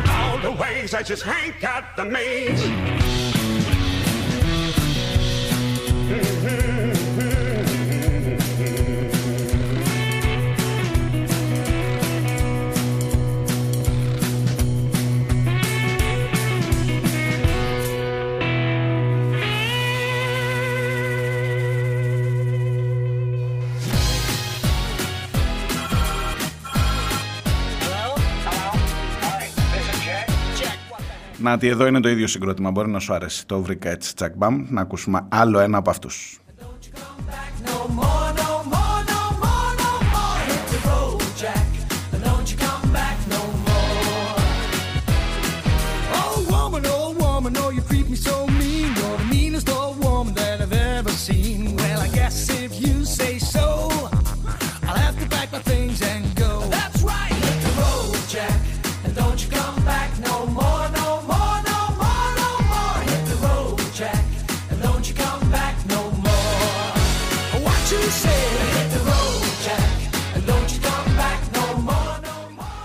Λοιπόν, να σας δώσω εγώ ανταπόκριση από ό,τι συμβαίνει με τους αγρότες. Δεν καταφέρνω τουλάχιστον με τον άνθρωπο που είχαμε, είχα ζητήσει να μιλήσουμε, γιατί είναι τώρα σε διάφορες διαβουλεύσεις. Ξεκινούν για το αν θα πάνε όλοι. Ήθελα να μιλήσουμε ειδικά με την Καρδίτσα. Γιατί εκεί, εκτός από τα πάγια αιτήματα των αγροτών, έχουν και τα θέματα της καταστροφής από τον Ντάνιελ. Την ξεχάσαμε; Τον ξεχάσαμε τον Ντάνιελ. Ξεχάσαμε τα μεγάλα λόγια και τις υποσχέσεις. Ξεχάσαμε το ξύλο που έπεφτε έξω από την περιφέρεια Θεσσαλίας. Ξεχάσαμε τους μπάτσους που έλεγαν και τίποτα να μην πέσει ξύλο θα πέσει. Ξεχάσαμε την υποχρεωτικότητα που επιβλήθηκε ήδη δια νόμου και έρχεται και συνολικά όχι μόνο για τις μεγάλες επιχειρήσεις αλλά και για τα χωράφια και για τα σπίτια. Ξεχάσαμε τα, τα κόστη που καλούνται να πληρώσουν οι άνθρωποι αυτοί και για την αποκατάσταση της περιοχής τους και για την προστασία από εδώ και πέρα εφόσον το κράτος αποσύρεται. Το κράτος αποσύρεται πρώτο από τα νερά. Τα νερά είναι ακόμα στην Κάρλα, δεν αποσύρθηκαν όπως λένε οι επιστήμονες για να πάνε να βρουν το δρόμο τους. Η κυβέρνηση έχει ήδη αποσυρθεί από την υποχρέωση προστασίας των περιουσιών των ανθρώπων. Και μέσα σε όλα αυτά έχουν βεβαίως και τα πάγια αγροτικά αιτήματα, το κόστος το, του πετρελαίου, τον ΦΠΑ που δεν μειώνεται, το, τε, τε, τις υψηλότατες τιμές που τις βλέπεις εσύ στο ράφι για τα αγροτικά προϊόντα, αλλά δεν το παίρνει, δεν φτάνει τελικά μέχρι τον παραγωγό. Και έχεις και ένα συνολικότερο ζήτημα σε ό,τι αφορά το... Αλλά θα μου πεις, ναι, έχεις να θυμηθείς και το 48 ήταν τελικά, 48 των αγροτών το ποσοστό για τη Νέα Δημοκρατία ήταν 48 πάλι, πολύ πιο ψηλά από το 41 το συνολικό που πήρε και έχεις να το, να το αντισταθμίζεις από την άλλη πλευρά. Τώρα λένε έτσι και ξαναγινόντουσαν εκλογές, θα, παίρνανε, θα παίρνει πολύ λιγότερο. Μητσοτέξη και κάτσε να δεις τι θα γίνει στις ευρωεκλογές. Καλά. Καλά. Τι να το κάνεις. Τώρα περίμενα άλλα τέσσερα χρόνια. Και ακούω και αυτό που μου γράφετε εδώ για το άλλο θέμα της ψηφοφορίας, για, την, ε, για τις ε, καταλήψεις και λοιπά και για τα, ε, ε, πώς το λένε, για τα πανεπιστήμια, ότι αν θέλεις φίλε μου, πήγαινε να ψηφίσεις αν θες να αλλάξεις τα πράγματα. Αλλιώς αφήνεις άλλους να πάρουν αποφάσεις για σένα.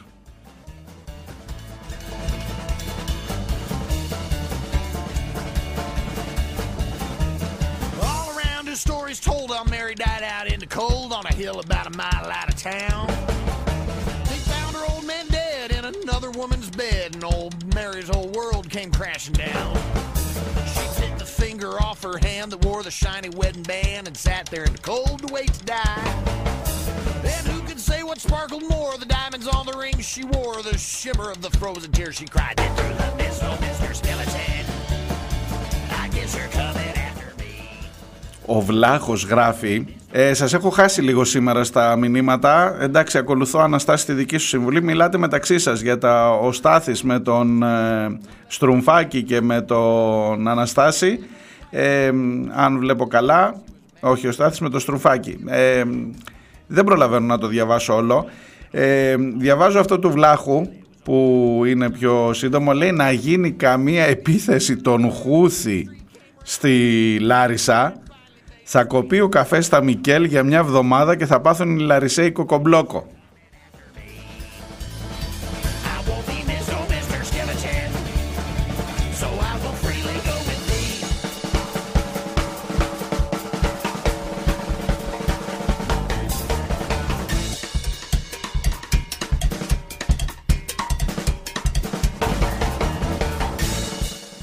Και ο Αναστάσης μου γράφει μην ξεχάσει η καθημερινή να μας κάνει μια ημερίδα για την ενημέρωση στην εποχή των fake news. Είναι πολλά τα λεφτά. Και μου γράφεις και για τη CVC. Δεν θέλει να κάνει ιδιωτική ιατρική σχολή. Στη CVC δεν δουλεύει η κόρη του Μητσοτάκη.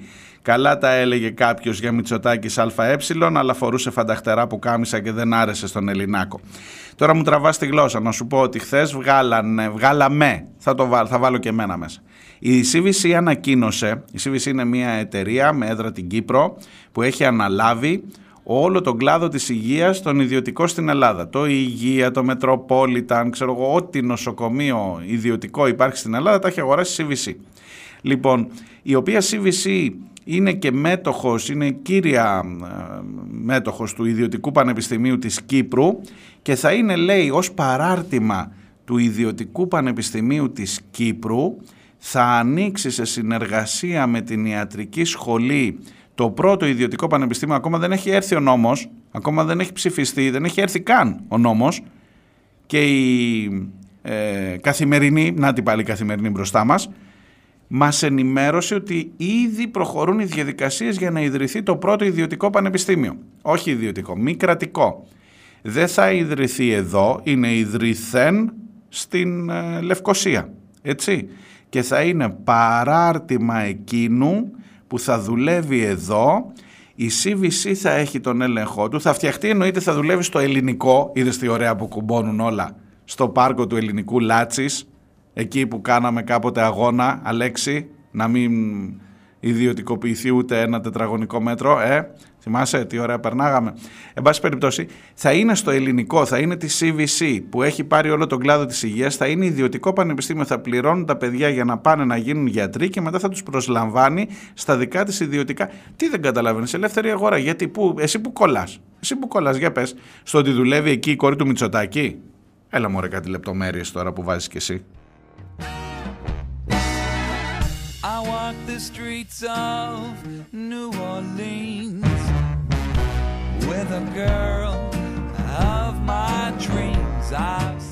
Διάβασε, ξέρεις ότι δεν το κάνω συχνά, αλλά αφού μου το λες και αναφέρθηκες και στα που κάμισα τα φανταχτερά του Βαρουφάκη που δεν αρέσανε στον Ελληνάκο, διάβασε την ανακοίνωση, μπες να το δεις. Δεν πολύ παίζεις στα μέσα, ξέρεις τώρα ότι δεν, δεν, γενικά αυτά δεν αρέσουν πολύ για να παιχτούν. Μπες να το δεις στο site, ξέρω εγώ. Μπες. Η Ιατρική Σχολή Περιορισμένης Ευθύνης είναι ο τίτλος.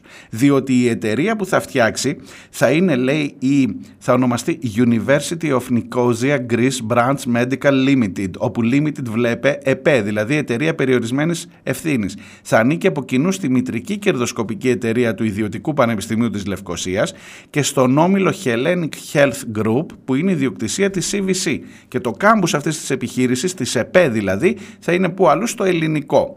Λοιπόν, κοίταξε να δεις, δουλεύει μια χαρά το σύστημα αυτό.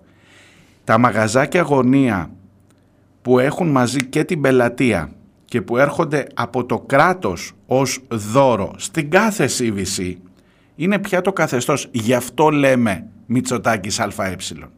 Αυτό ακριβώς και νομίζω είναι η μεγαλύτερη αλήθεια που έχει διατυπωθεί για αυτή την κυβέρνηση. Σε, μία, σε, μία, σε ένα αρτικόλεξο, ξέρω, Μητσοτάκης και το ΑΕ σε αυτά τα τρία πράγματα, στο Μητσοτάκης, στο Ανώνυμη και στο Επιχείρηση, συμπυκνώνεται όλη η πραγματικότητα για το τι ακριβώς ζεις σε αυτήν εδώ τη χώρα τουλάχιστον τα τελευταία πέντε χρόνια.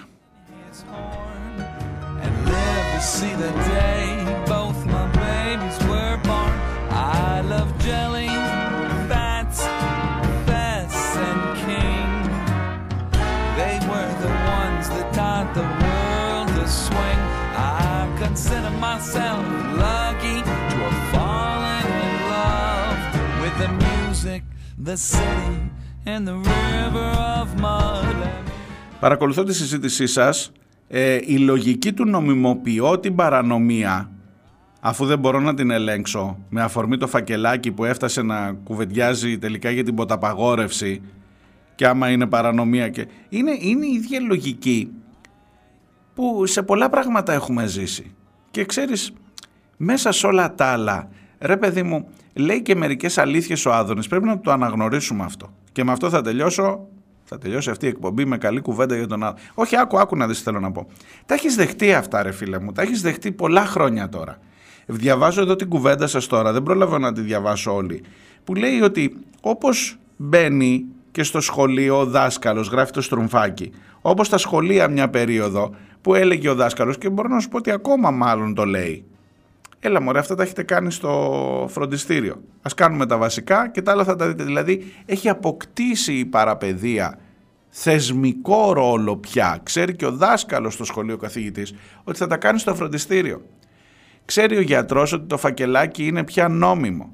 Υποταπαγόρευση, θέλεις να μου πεις το παράδειγμα αυτό και να με πείσεις να τα δεχτώ όλα. Τα έχω ήδη δεχτεί, δεν χρειάζεται. Σαν λαός, άδωνη μου, τα έχω ήδη δεχτεί. Σε ψήφισα, ε, είμαι, είμαι εκεί υποτελής και τους χούθη να με βάλεις να πάω να πολεμήσω θα πάω. Είμαι... Ξέρεις με τι θα τελειώσω τελικά. Και α, μάρτης μου ο Θεός και συγχωρήστε με για το επίπεδο της εκπομπής. Δεν έχω αναφέρει ποτέ και δεν, δεν περίμενα ποτέ ότι θα αναφερθεί σε αυτή την εκπομπή το όνομα Τζούλια Αλεξανδράτου. Σας λέει κάτι. Λοιπόν έβλεπα μία ανάρτηση χθες και πάλι θα σας ζητήσω συγγνώμη που τη ρώτησαν λέει θα γυρίσεις στην Ελλάδα. Είναι κάπου έξω, δεν ξέρω τι να σου πω. Είναι ε, μοντέλο πορνό ταινιών. Εντάξει. Και λέει η Τζούλια Αλεξανδράτου, τι να γυρίσω στην Ελλάδα με αυτούς τους ηλίθιους τους Έλληνες δεν θα έχω να έχω καμιά σχέση. Και λέτε εσύ, μήπως και τη βρίζουν από κάτω ότι που μας είπε ηλίθιους. Ρε εσύ μήπως σου έρχεται από εκεί που δεν το περιμένεις και ακούς καμιά αλήθεια, καμιά φορά; Το σταματώ, ξέρω, για να μην παρεκτραπώ άλλο. Θα τα πούμε αύριο. Γεια σας. Ψυχραιμία. to save my soul. Let